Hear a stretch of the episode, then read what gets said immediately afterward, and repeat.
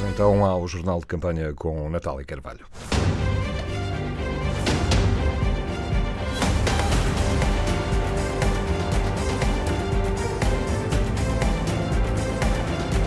Europeias 2019.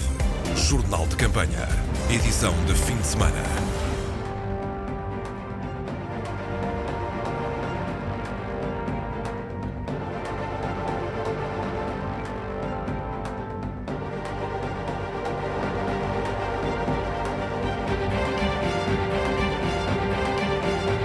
O Bloco de Esquerda assume europeias como primeira volta de outubro. O CDS pede o voto na direita tolerante e democrática. Aos que falam e os que fazem, António Costa não perdoa o helicóptero de Rangel. Os partidos tolerantes devem vencer os extremismos. O PS, quando está condicionado à sua esquerda, tem um determinado comportamento. No Parlamento Europeu não está condicionado. Há uns que falam... E há aqueles que fazem. E o que é que aconteceu passados 4 anos de governação das esquerdas? Zero! Bola! Nada avançou! Em 10 anos de presença no Parlamento Europeu, eu pergunto o que é que Paulo Rangel fez pelo interior do país para lá intervindo agora aqui, passear-se de helicóptero. Isto é oportunismo eleitoral. Quem chegar atrasado às eleições europeias, chega atrasado em outubro. Há uma prioridade essencial, que é o combate à evasão fiscal. Nós sabemos onde está o dinheiro, precisamos das leis para lá e de fiscal. E já lá vamos à campanha da manhã e das últimas horas no guião português. Para já, o olhar para outra Europa. O país do Brexit, o Reino Unido com o pé dentro, outro fora da Europa, não fechou o acordo para a saída e com uma nova negociação marcada para 30 de junho, a extensão do Brexit pode ir até 30 de outubro. O Reino Unido é obrigado a participar nas eleições europeias como qualquer outro Estado-membro. Vai a votos já na quinta-feira, dia 23. Eleições e campanha organizadas à pressa. O partido do Brexit de Nigel Farage segue na frente, Bruno Manteigas. O Reino Unido vai eleger 73 deputados britânicos para o Parlamento Europeu na quinta-feira. Mas na campanha só se fala da saída do Reino Unido da União Europeia. E estes eurodeputados poderão nunca chegar a assumir funções. O que faz levantar a pergunta: para que servem estas eleições? As eleições na próxima quinta-feira são, na verdade, um segundo referendo. Os resultados vão mostrar a escolha das pessoas de uma forma clara. Agora que tiveram mais informação, poderão votar no partido do Brexit ou noutro partido. Esta é a forma como uma eleitora resume o dilema que tem pela frente. Uma escolha entre uma saída sem acordo, como pretendem os eurocéticos, ou entre uma saída ordenada, talvez sujeita a uma consulta popular, que poderá adiar ainda mais ou acabar com a revogação do Brexit. Para já, estas eleições têm um vencedor antecipado, Nigel Farage, vitorioso em 2014, na altura à frente do partido UKIP, e triunfante em 2016, quando o referendo determinou a saída britânica da União Europeia. O patriarca dos eurocéticos voltou à política ativa, com apenas uma ideia no programa eleitoral: sair sem qualquer acordo. Uma proposta simples e direta que tem ganho muitos adeptos, tanto conservadores de direita como trabalhistas de esquerda. Os britânicos adoram Farage em campanha e nos comícios. Boa sorte. Tenho o meu voto desta vez. Sem sombra de dúvida, tenho o meu voto. Faça-lhes frente. Isto é o que nós precisamos. Votamos Brexit. Votamos para sair. Acho que este é o melhor. Nós precisamos de uma saída limpa da União Europeia. Para os partidos anti-Brexit, as eleições europeias também têm sido positivas, sobretudo para o Partido Liberal Democrata, cujo slogan é Stop Brexit. Numa sondagem publicada ontem pelo Times, estava em segundo lugar. As principais vítimas destas eleições são os dois principais partidos políticos. O Partido Conservador da Primeira-Ministra Theresa May nem se deu ao trabalho de escrever um programa, nem de lançar a campanha. Nas listas tem candidatos eurocéticos e pró-europeus, o que reflete bem a discórdia que existe dentro do partido sobre esta questão. O Partido Trabalhista, por seu lado, não está a fazer nem campanha contra, nem a favor do Brexit. Uma tentativa de sarar feridas e unir os eleitores. Podíamos todos permanecer no respectivo lado da discussão e deixar que a amargura nos afastasse ainda mais. Podíamos deixar-nos ser definidos pelos chavões Remainers ou Leavers. Quem quer viver num país preso neste ciclo interminável? Mas esta ambiguidade de Jeremy Corbyn não está a dar resultado.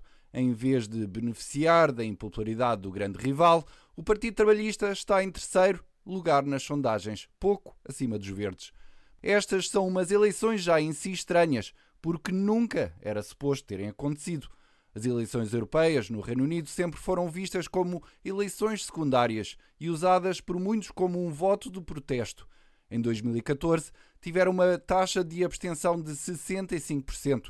Mas a participação desta vez deverá ser muito superior e o resultado, mais do que nunca, determinante para o futuro do país. Uma eleição esdrúxula, são 73 eurodeputados que estão em causa, mas podem nem sequer ocupar o lugar se o acordo do Brexit ficar fechado em junho. Podem também ficar, mas por pouco tempo, e aí influenciar a eleição do próximo Presidente da Comissão Europeia e do Presidente do Parlamento Europeu. Em França, onde os socialistas podem ser varridos do mapa, correm o risco de não eleger um único deputado. Os franceses vão eleger 74 deputados e o partido do presidente Emmanuel Macron e da extrema-direita de Marine Le Pen surgem empatados. Partidos tradicionais ameaçados, em contagem decrescente para as eleições europeias, teme-se a chamada urbanização da Europa, a influência do primeiro-ministro húngaro Viktor Orbán sobre a União Europeia, o crescimento do sentimento anti-imigrações, o primado da lei em risco, mas, ao mesmo tempo, na Hungria, como testemunhou a jornalista Raquel Mourão Lopes, surgem novas forças para contrariar o legado de Orbán. Com uma maioria de 2/3 no Parlamento húngaro, as sondagens mostram que também nas eleições europeias o Fidesz, o partido de Viktor Orbán, sairá vencedor, o que torna a fazer soar os alarmes noutros Estados-membros da União, que há muito temem a chamada urbanização da Europa. Welcome back. We have quite a lot of things to do in the afternoon. István Hegedűs é o fundador da Hungarian Europe Society, um grupo de pensadores húngaros europeístas que existe há 20 anos. Nesta altura estão preocupados, sobretudo, com o crescimento da extrema-direita. Será uma escalada. Orbán provoca sarilhos e é um dos ideólogos das forças políticas, populistas, eurocéticas e de direita. Na verdade, é o herói delas. De uma conferência organizada recentemente em Budapeste, precisamente para discutir a União depois das eleições, sai, no entanto, uma nota de esperança. Eles vão tornar-se mais fortes, por exemplo, em Itália ou na Hungria, onde o Fidesz deve manter a posição no Parlamento Europeu, portanto os populistas terão uma voz forte. Devem unir-se, em alguns casos, quando estiver em causa os valores liberais, o debate sobre o futuro da Europa e, por exemplo, as migrações. Mas muitos de nós aqui sentimos que o funcionamento das instituições europeias não está em perigo e que o Parlamento Europeu terá uma maioria relativamente segura de forças políticas democráticas e pró-europeias. Ao mesmo tempo que Orbán reúne admiração e apoio fora das fronteiras húngaras, foi elogiado por Donald Trump, tem uma relação próxima com Matteo Salvini, o líder da extrema-direita italiana. Dentro da Hungria, há sinais de que algo pode começar a mudar. Momentum é o mais recente partido da oposição na Hungria. Existimos há 2 anos. Começámos como um movimento da sociedade civil. Fizemos campanha contra a proposta de Viktor Orbán de receber em Budapeste os Jogos Olímpicos de 2024. Sentimos que essa decisão tinha sido tomada sem consultar o povo.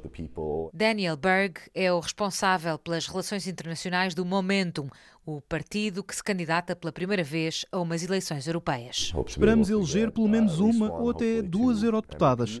Temos 2 cabeças de lista muito competentes, 2 jovens mulheres, uma médica e uma socióloga. Chamam-lhe o Partido dos Patriotas Hipsters. Falam ao eleitorado mais jovem, urbano, com educação superior, o oposto da base de apoio de Viktor Orbán. E querem ainda mudar a imagem da Hungria além fronteiras. Normalmente a reação é: o que é que se passa de errado com o vosso país? Por que é que continuam a eleger Orbán? Vocês são todos racistas, xenófobos, e nós queremos mostrar que a Hungria não é só Viktor Orbán e que há pessoas aqui com valores progressistas e que são pró-europeias. As sondagens mais recentes mostram que a mensagem do Momentum poderá estar a passar. O mais jovem partido húngaro tem surgido no topo das intenções de voto dos eleitores mais jovens. São imagens que nos dão algumas pistas para uma reflexão com Ana Isabel Xavier e Gustavo Cardoso, dois professores investigadores. Ana Isabel Xavier, começo por si, é especialista em assuntos europeus. As projeções que têm sido feitas mostram uma queda do Partido Popular Europeu e também dos socialistas e democratas. Foram sempre dois dos maiores grupos na Europa. Temos uma subida dos liberais, dos eurocéticos, dos populistas, nacionalistas. Que Europa é que estamos a desenhar? É uma Europa de grande imprevisibilidade, porque é verdade que nós estamos todos muito focados nos números que vão sair das eleições do dia 26, mas a Constituição Europeia e o Parlamento Europeu em particular têm um dado muito interessante, é que, uma vez constituídas as famílias políticas, os deputados individualmente podem mudar de família política ao longo da legislatura.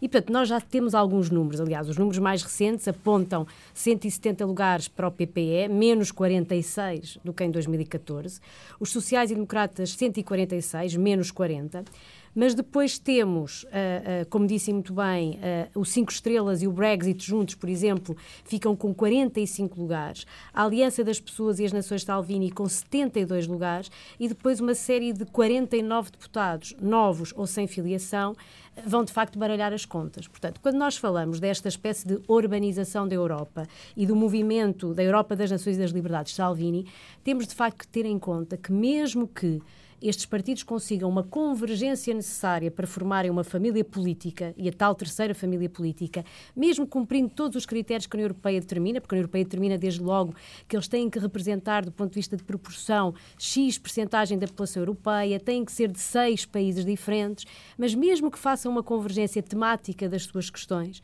depois há que manter essa família unida e esse será o grande desafio depois dos próximos 5 anos. Para além disso, também não nos podemos esquecer que o partido de Viktor Orbán, o Fidesz, húngaro, ainda faz parte do Partido Popular Europeu. Ele foi suspenso em março deste ano, é verdade. Sim, mas ameaça sair.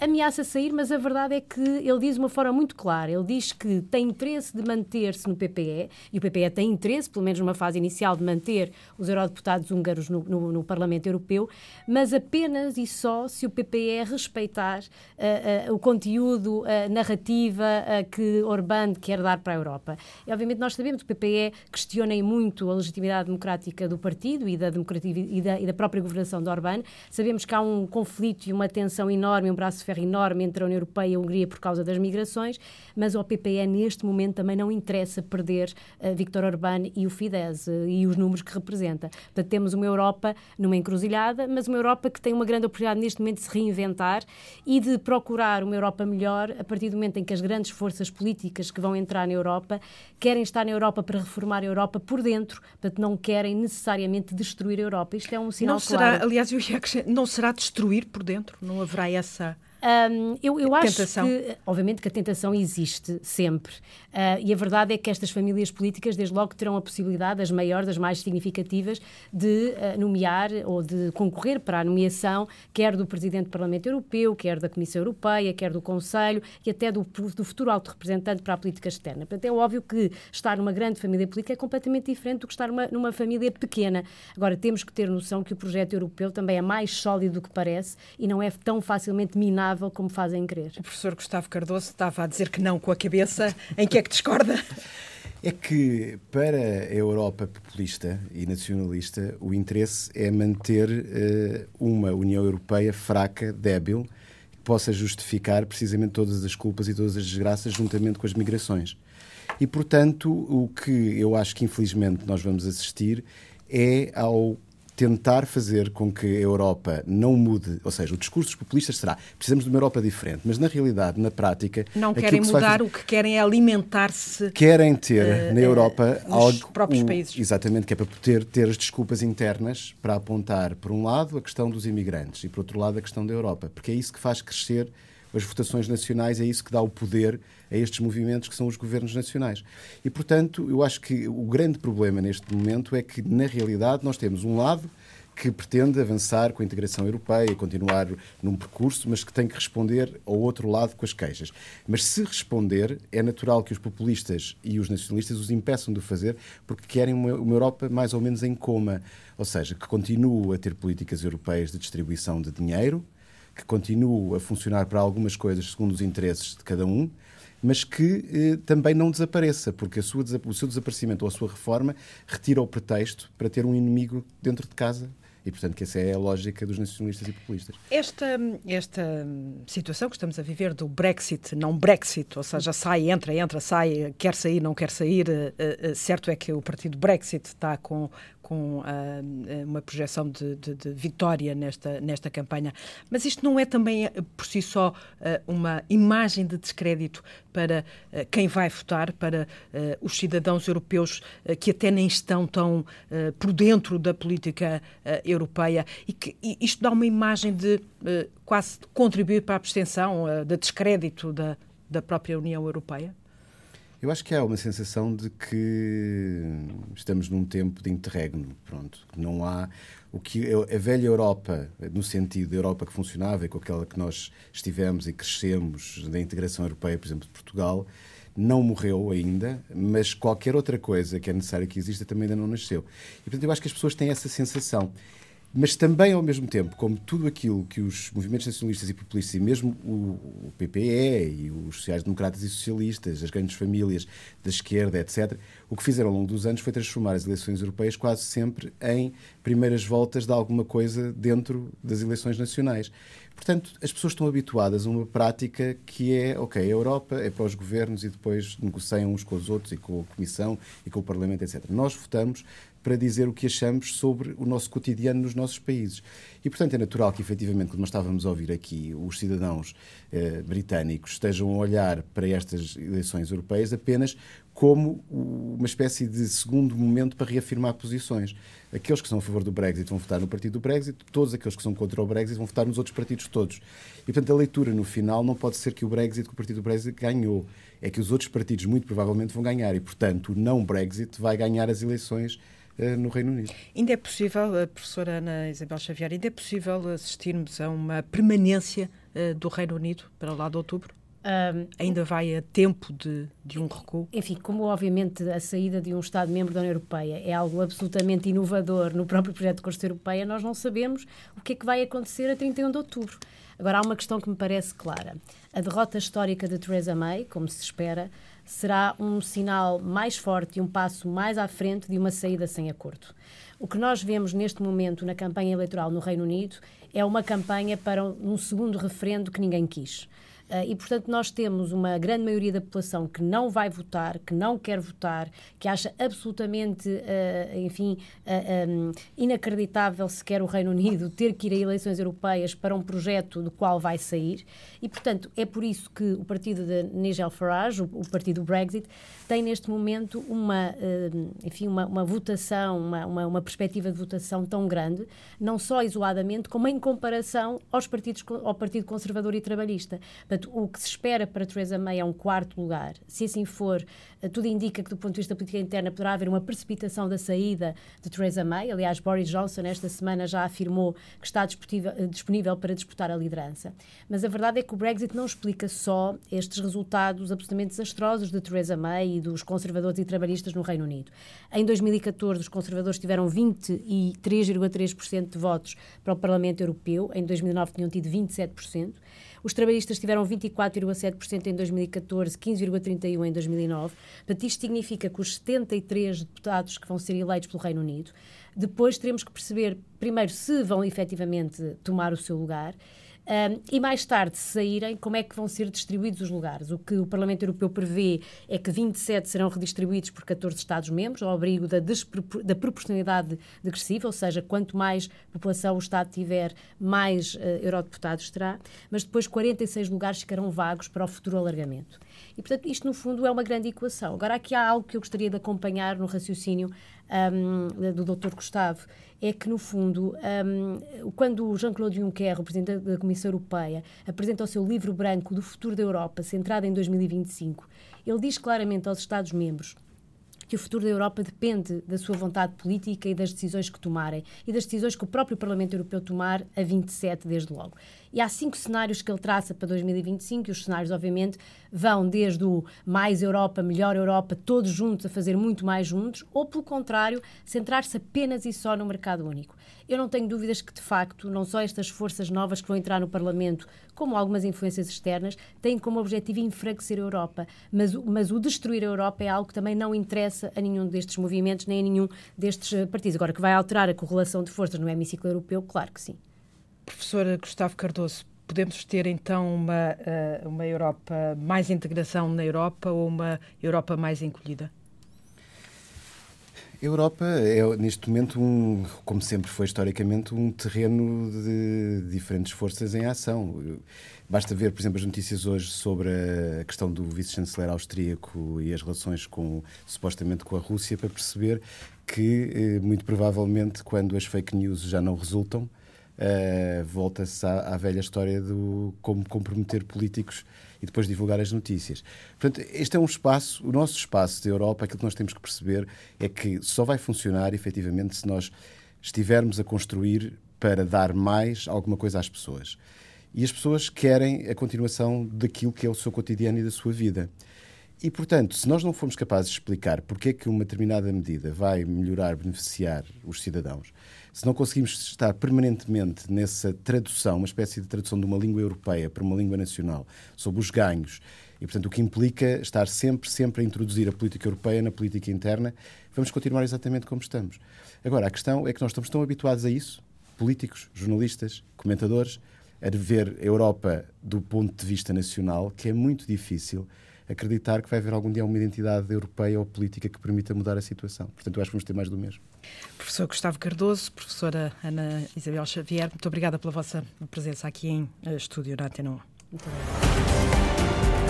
obrigada. Europeias 2019. Com as mazelas do acidente ainda frescas, o cabeça de lista do Aliança, Paulo Sande, deixou o carro na garagem e foi de comboio até ao Porto, onde esta manhã defendeu uma Europa mais coesa e deixou também uma promessa: lutar pela sede de uma agência europeia na cidade do Porto. Com pouco mais de 3 dezenas de apoiantes, cumpriu a tradicional arruada em Santa Catarina e uma volta pelo mercado do Bolhão, como nos retrata aqui a reportagem de António Jorge. Depois de ter sobrevivido ao acidente, Paulo Sande acredita que houve intervenção divina. Foi um milagre. Eu tenho noção que foi um milagre.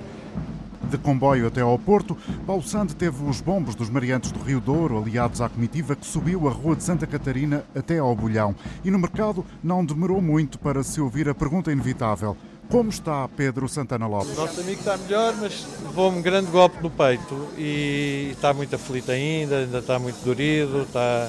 Vai recuperar, de certeza absoluta, que ele merece. Tá? Não, ele fazia muita questão de vir, aliás, ele nos últimos dias... Ele gosta muito daqui do Norte também, ele gosta muito da gente do povo. Sabe porque é que eu gosto também muito do Norte? Porque são todos muito simpáticos. Tá. Depois do acidente traumatizante na autoestrada do Norte e apesar das dores no corpo, o cabeça de lista do Aliança retoma o contacto com os eleitores. Ouça, não é fácil, vou-lhe confessar que primeiro vim de comboio. Repare, isto é um momento fundamental, nós estamos a muito poucos dias das eleições, um partido novo como é o Aliança, como sabem, tem alguma dificuldade em passar a sua mensagem. Nós temos insistido e apostado nisto, que é falar com as pessoas, estar com as pessoas, estar presente. Paulo Sande refuta os resultados das sondagens que deixam de fora do Parlamento Europeu qualquer pequeno partido. Primeiro é um fracasso das sondagens. Estou convencido que vamos eleger 2. Descontente com a ausência de um debate sério sobre a Europa, Paulo Sande apelou a todos com quem se cruzou para dar oportunidade aos novos e trouxe na bagagem ideias concretas para a cidade do Porto. E uma das coisas que queremos fazer é garantir na próxima legislatura na União Europeia que venha para o Porto, como já devia ter acontecido, ou uma agência europeia, ou um órgão da União Europeia. Já tem alguma ideia de qual é que pode ser a agência que pode vir para o Porto? Neste momento não há nenhuma, digamos, disponível, não há nenhuma agência. Poderão ser criadas novas agências ou poderemos conseguir que algumas venham para cá, incluindo as que estão em Lisboa, que, como sabem, são 2. Promessas da Aliança num dia de tempo tímido no Porto.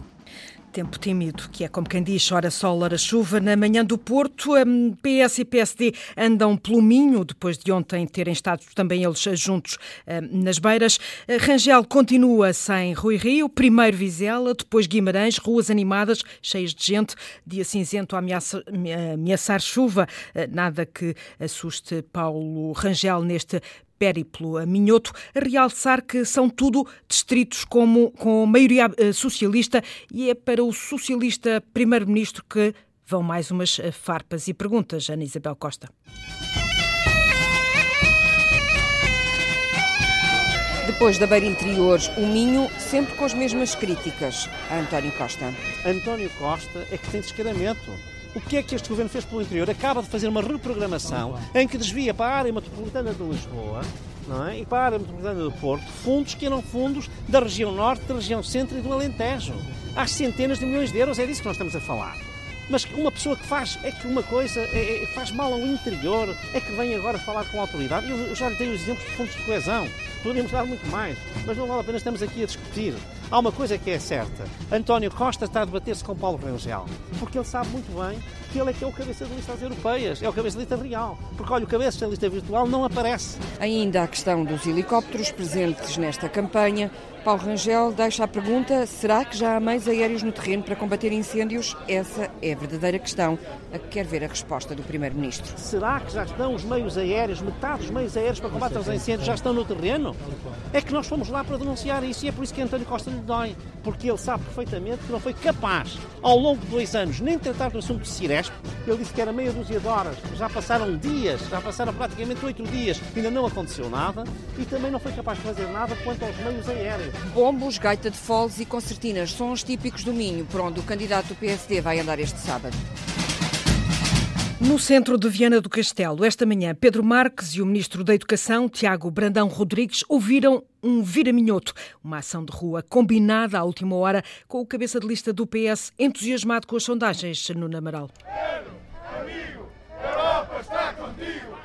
Pelas ruas de Viana do Castelo, no centro, Pedro Marques, o Ministro da Educação, o autarca de Viana, José Maria Costa, distribuem beijinhos, abraços, olá como está, não se esqueça de votar, são as palavras mais escutadas. Dá licença aqui o cumprimento, como está? Está bom? Sim, senhor. Não se esqueça de votar nas eleições europeias, foi muito importante a luta para conseguir conquistar o direito a votar, está bem? Temos eleições europeias no outro domingo, está bem? Bom dia, saúde. Pedro Marques, ao sol, em Viana, numa manhã embalada pelas sondagens. Vocês têm visto todos os dias, a nossa campanha tem sido assim. Felizmente, tem sido uma campanha muito positiva, levamos 3 meses de contacto com as pessoas. Naturalmente que estamos confiantes, acho que as pessoas sentem que o país está melhor e que o projeto que temos para a Europa tem tudo a ver com o que fizemos aqui em Portugal. E reconhecem isso no contacto de rua. Tem sido fácil o contacto de rua.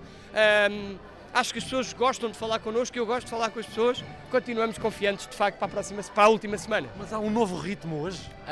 Não há nada de um novo ritmo. O ritmo é o mesmo há 3 meses.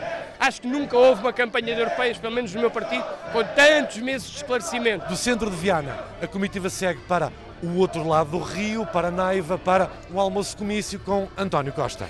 Depois do Algarve e do Alentejo, a campanha da CDU voltou esta manhã à área metropolitana de Lisboa. Em Alcochete, distrito de Setúbal, as questões ambientais foram destaque graças, como nos conta o jornalista João Turgal, à iniciativa de 2 jovens com menos de 20 anos. O que a União Europeia está a fazer? No âmbito que está a acontecer das alterações climáticas bastante graves, queremos perceber o que é que a CDU quer fazer na União Europeia. Sim. Daniel tem 19 anos e Laura 17. Os 2 jovens do distrito de Setúbal abordaram João Ferreira, que apresenta propostas. Propusemos, por exemplo, que se integrasse, se alargasse o âmbito da legislação que limita as emissões de poluentes para a atmosfera.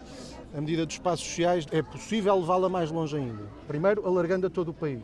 É garantido que depois existem transportes para as pessoas poderem andar em condições também. E no fim, sugere que os jovens analisem o trabalho feito. Vão à página do Parlamento, olhem para o trabalho que cada deputado fez. E a gente agradece. Não é só os da CDU, olhem para os outros também. Obrigado por nos ter ouvido. Que aceitasse a minha carta. Muito bem. Um alerta de 2 jovens que dizem não pertencer a nenhum movimento político ou ambiental. Na arruada em Alcochete, a comitiva foi liderada por um mestre de cerimónias popular. Olá, minhas senhoras, bom dia. Quantas mulheres aqui o João Ferreira.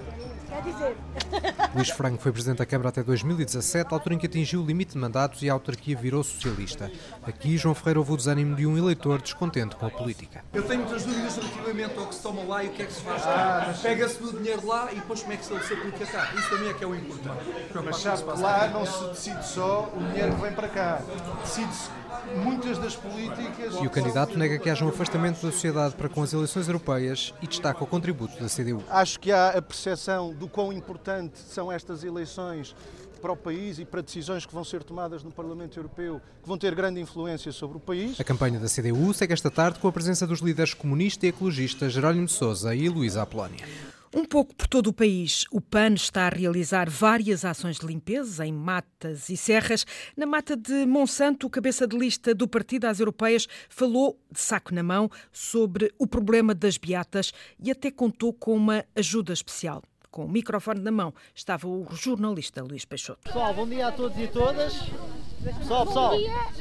Francisco Guerreiro riu no grupo de 20 pessoas que vai limpar a mata. Pessoal, concentração, vamos lá. Miúdos, graúdos, simpatizantes, militantes e até o eurodeputado austríaco Thomas Weitz dos Verdes Europeus. I'm an organic farmer at home.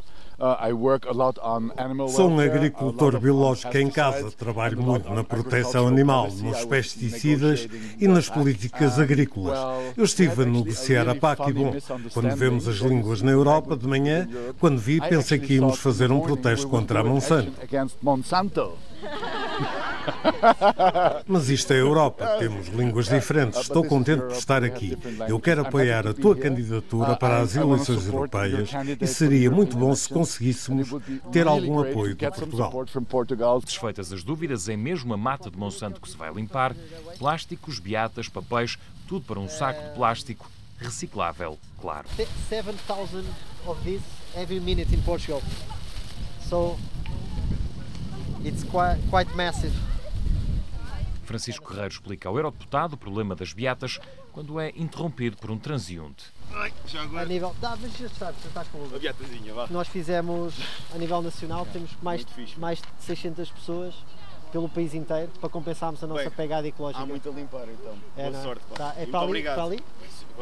Bom, há muito. Tchau, um abraço, obrigado. As beatas são a luta mais recente do PAN, Francisco Guerreiro explica. É relevante porque contamina não só os lençóis freáticos, pelos mais de 14.000 partículas que tem, poluentes em cada beata. Apresentámos uma proposta no Parlamento Nacional para que houvesse um sistema de gestão de resíduos de beatas, portanto é preciso também apresentar soluções para que as pessoas percebam que não só as beatas, neste caso, são um resíduo, mas também há um processo de recolha e um processo de tratamento destes mesmos resíduos e, portanto, achamos que no futuro, certamente, teremos o apoio das restantes forças parlamentares para avançar nesta medida. Cabeça de lista do PAN de saco na mão numa iniciativa de limpeza na mata de Monsanto. E no dobrar da primeira semana, os partidos a assumirem que estas europeias são a primeira volta das legislativas. Pelo Bloco de Esquerda, João Vasco, a líder Catarina Martins não podia ser mais clara. No dia 26 de maio também se decide o salário. Sabemos de experiência feita. Quando disse estas palavras, Catarina Martins falava sobre o peso da Europa no dia-a-dia dos portugueses. Mas a coordenadora do Bloco também sabe que estas eleições são uma espécie de primárias das legislativas, como se percebe pela frase que aí vem. Quem chegar atrasado às eleições europeias, chega atrasado em outubro para aumentar o salário, para aumentar os direitos. O Bloco quer partir na frente para as legislativas e por isso Catarina Martins tem aparecido em quase todos os comícios. Começou por falar depois de Marisa Matias, mas nos últimos dias a ordem inverteu-se. Na noite de Aveiro, a candidata decidiu falar sobre um tema que lhe é caro, a evasão e a elisão fiscais na União Europeia. Quando disserem não temos dinheiro, desculpem lá, temos que cortar nas pensões e nos salários porque os recursos são escassos. Desculpem, temos que destruir o Serviço Nacional de Saúde porque os recursos são escassos. Não são 1 trilhão de euros, 7 orçamentos comunitários. Nós sabemos onde está o dinheiro, precisamos das leis para lá ir buscá-lo. A eurodeputada diz que Portugal perde por ano 780 milhões de euros em receita de IRC, ou dito de outra forma... Perdemos a cada ano, em fuga de IRC destas empresas, o que seria equivalente a quase uma década de aumento extraordinário de pensões. É extraordinário, não é? De tão injusto que é. Marisa Matias com números que dão que pensar. No Montijo, o CDS apresentou-se com discursos fortes e Assunção Cristas com uma linguagem que surpreendeu. E o que é que aconteceu passados 4 anos de governação das esquerdas? Zero! Bola! Nada! Nada avançou! Com um deputado e a ambição de ter 2 ao lado de Cristas, Nuno Melo também olha para as sondagens e apresenta o CDS como um partido de direita democrata contra uma esquerda radical, a servir para mais um registo nas notas da jornalista Madalena Salema. Nuno Melo coloca o CDS do lado certo da direita. Todos os políticos vão dizendo que o radicalismo é perigoso e nós temos dito que todos os radicalismos são maus, a extrema-direita e a extrema-esquerda. Temos dito também que exatamente por isso os partidos tolerantes devem vencer os extremismos. Ora, nós somos o lado direito da moderação. E manifesta uma vontade. Aquilo basicamente que eu desejo no próximo dia 26 de maio é que o 25 de novembro possa vencer o 11 de março. É só isto. À entrada para a última semana de campanha, o cabeça de lista sobe o tom e a fasquia. É por isso, nesta luta contra os extremismos, que é simplesmente crucial que um partido de direita tolerante como o CDS fique à frente, tenha mais votos do que qualquer partido da extrema-esquerda, como o Bloco ou o PCP. Portugal tem que dar um sinal de democracia ao mundo. Portugal tem que mostrar que concede um melhor resultado a um partido fundador da democracia, como o CDS, do que a partidos que defendem hoje no Parlamento Nacional ou no Parlamento Europeu ditaduras, sejam elas coreana, venezuelana ou cubana. É uma questão de decência. Com as sondagens a darem centristas, bloquistas e comunistas lado a lado, Nuno Melo faz ataque cerrado a PCP e Bloco. E com as sondagens a darem 8 pontos de avanço ao PS, rostos distendidos e ar de festa, no jantar da Covilhã, António Costa a prometer a revitalização do interior e a aproveitar a promessa para mais uma farpa contra Paulo Rangel. A verdade é esta. Há uns que falam e há aqueles que fazem. E é muito simples saber quem são os que falam e quem são os que fazem.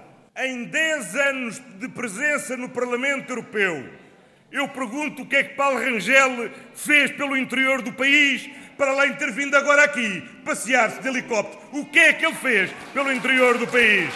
Neste jantar da Covilhã, o cabeça de lista do PS confessou sentir uma onda de apoio crescente, prometeu dar ao PS uma grande vitória no dia 26 e se já teve ministros à mesa da campanha, desta vez no Amaral foi um secretário de Estado, João Galamba, com muita energia nas críticas a Rangel. João Galamba passou pela Covilhã para falar na degradação da direita, lembrou os cortes nos salários, as sanções económicas. Lembramos também a ideia absurda defendida por Paulo Rangel, o candidato aerotransportado, que se transporta de forma altaneira pelos céus do nosso Portugal. Recordou o secretário de Estado da Energia que Paulo Rangel queria criar uma agência pública para a imigração, com E, para os jovens irem para fora. Queria gastar dinheiro dos contribuintes portugueses a organizar a imigração em massa para fora das nossas fronteiras. Marques subiu ao palco para sossegar João Galamba. Oh João, não vais ter essa sorte. Não me vou tornar um residente não habitual como aqueles cabeças de lista da direita.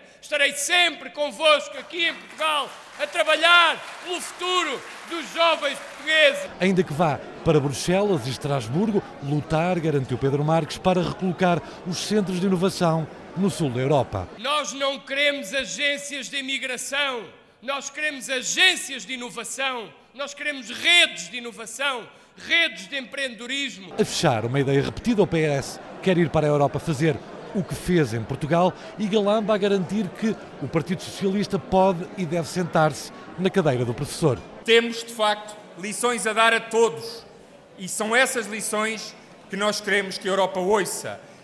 Também na Beira, o PSD, sem Rui Rio, a escolher a Guarda, cidade de Álvaro Amaro, número 5 da lista, era o presidente da Câmara, garantiu casa cheia a Paulo Rangel. A jornalista Ana Isabel Costa viu e ouviu, com Paulo Rangel a acusar António Costa de oportunismo político. Paulo Rangel acusa o primeiro-ministro de oportunismo eleitoral. Numa tarde, numa sexta-feira pré-eleitoral, António Costa lembra-se de vir dizer que afinal há cortes e que ele até está disponível para tentar lutar em Bruxelas para travar esses cortes. Isto é oportunismo eleitoral. Na Guarda, ao lado de Álvaro Amaro, ex-presidente da Câmara e número 5 da lista do PSD, às europeias, Rangel voltou a falar dos fundos comunitários e da perspectiva de terem um corte de 7%. Uma realidade que, acusa Rangel, o primeiro-ministro sempre negou e só hoje reconheceu, desautorizando Pedro Marques, o cabeça de lista do PS. O primeiro-ministro António Costa, que descobre a 15 dias de eleições o voto responsável, não é por acaso, veio hoje desmentir e desautorizar, também não por acaso, o candidato ao lado do qual figura nos cartazes o candidato Pedro Marques. Porque veio dizer em Coimbra, veio reconhecer que nos fundos de coesão há cortes de 7%. E veio dizer que assumiu o compromisso de lutar com todas as suas forças contra esses cortes. Paulo Rangel, na Guarda, com um frio a fazer lembrar inverno, mas ainda assim o candidato andou pelas ruas da cidade, numa arruada animada pelo rufo dos bombos.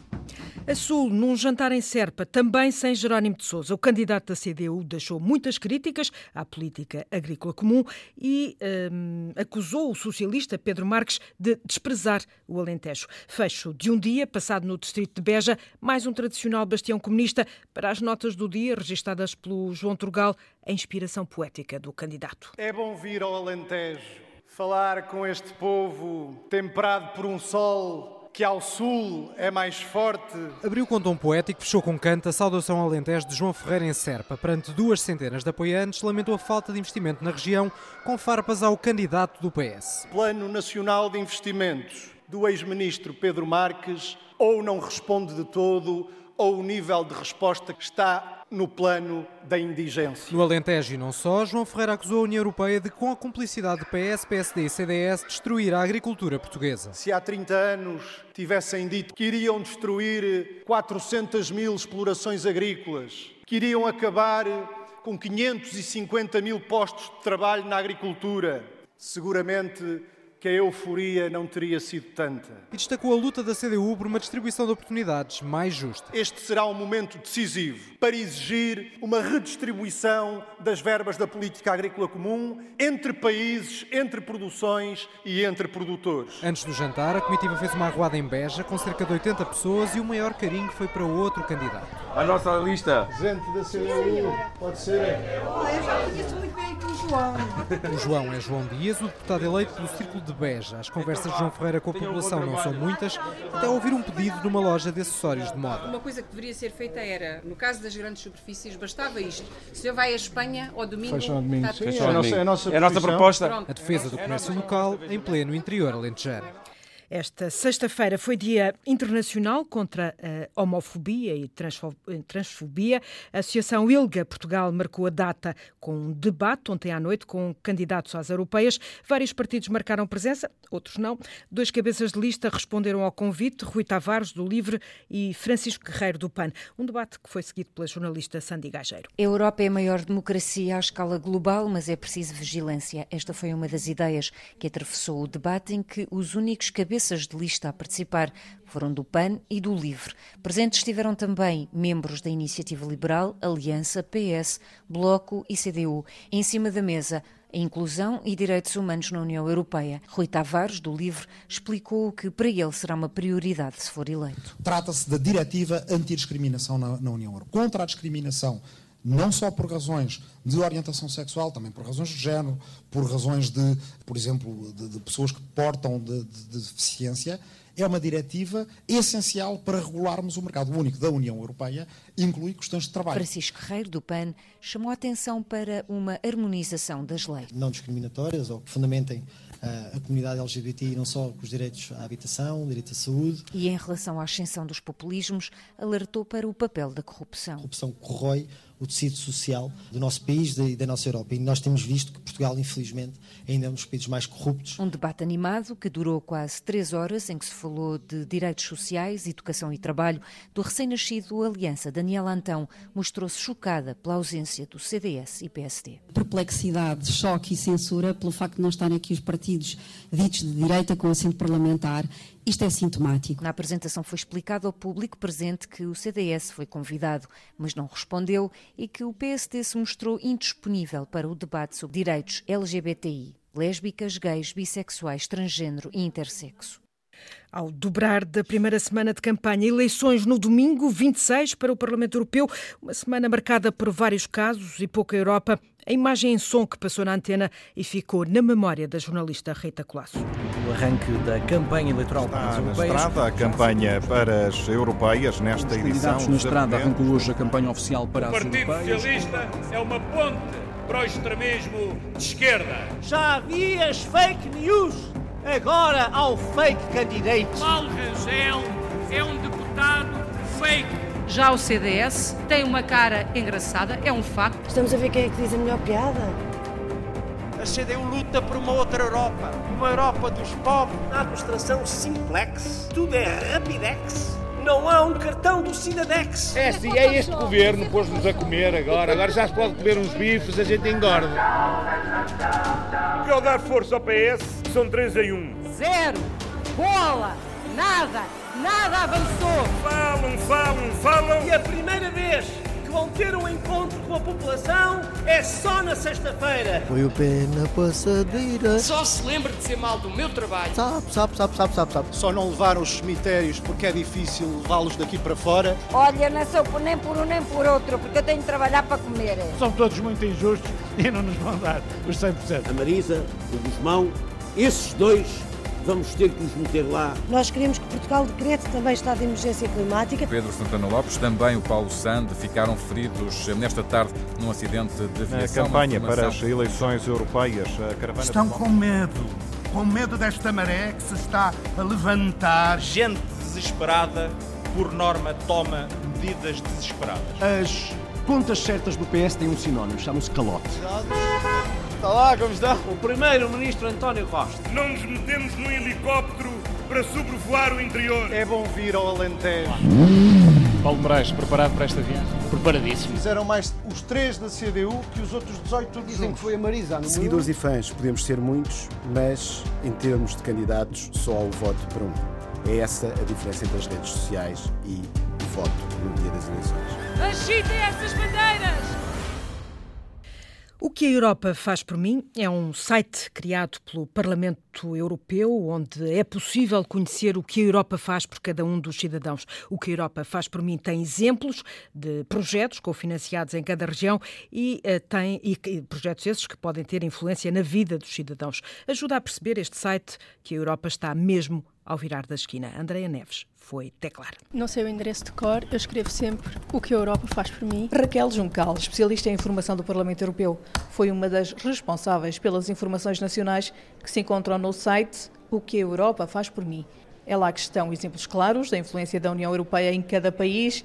O site está dividido em 3 secções. Uma parte regional, onde há mais informação sobre Portugal, há informação sobre cada um dos Estados-membros e cada Estado-membro foi dividido nas suas regiões. Cada uma dessas regiões tem uma ficha com uma breve descrição e com 3 a 4 projetos que foram financiados em parte pela União Europeia. Não estão aqui todos os projetos de cada região, mas são bons exemplos.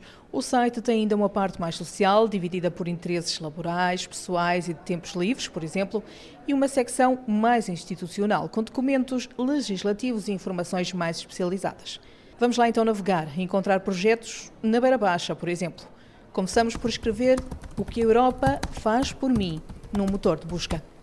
Na primeira página temos uma breve descrição do que é o website e podemos imediatamente escolher a língua. E aí também vemos a introdução em português, o que a Europa faz por mim. E depois, clicando em Mostra-me, vemos as 3 secções na minha região, na minha vida e em destaque. E a Beira Baixa... Vamos escolher Portugal no mapa e a Beira Baixa.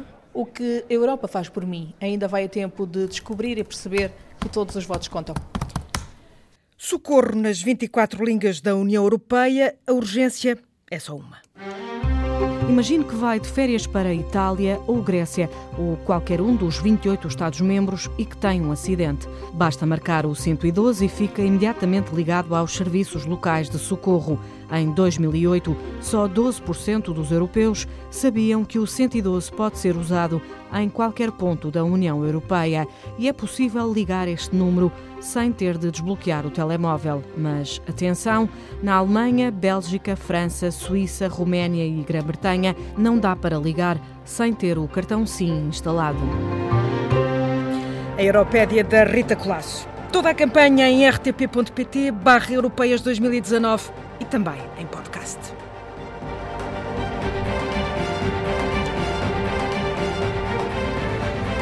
Jornal de Campanha, edição da jornalista Natália Carvalho.